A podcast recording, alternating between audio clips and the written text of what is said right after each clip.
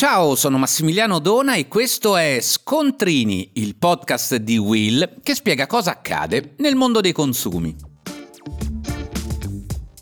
Oggi parliamo dei pericoli che corre il nostro smartphone. Se il phishing telefonico non è più una novità e tutti noi cominciamo a riconoscere quei messaggi ingannevoli che ci raggiungono sul cellulare per spingerci ad aprire link pericolosi, quello che non tutti sanno è che il nostro telefono è preso letteralmente di mira da veri e propri attacchi informatici. Da un lato i criminali cercano di prendere il controllo del nostro smartphone grazie a truffe chiamate SIM swapping, letteralmente scambio di SIM, che consentono di clonare la scheda del cellulare allo scopo di ricevere chiamate ed sms al posto del legittimo proprietario.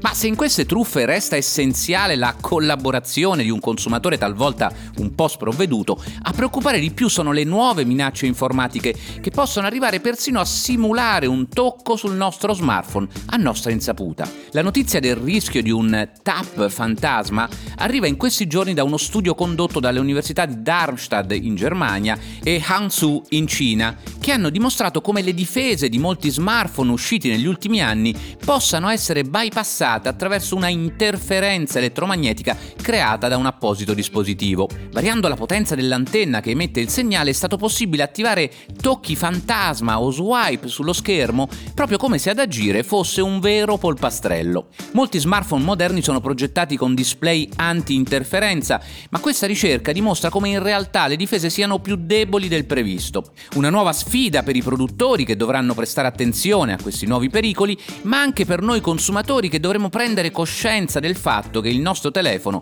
per certi versi, vale ormai più del nostro portafoglio. È una vera miniera di informazioni personali che dobbiamo evitare di lasciare a disposizione dei cybercriminali.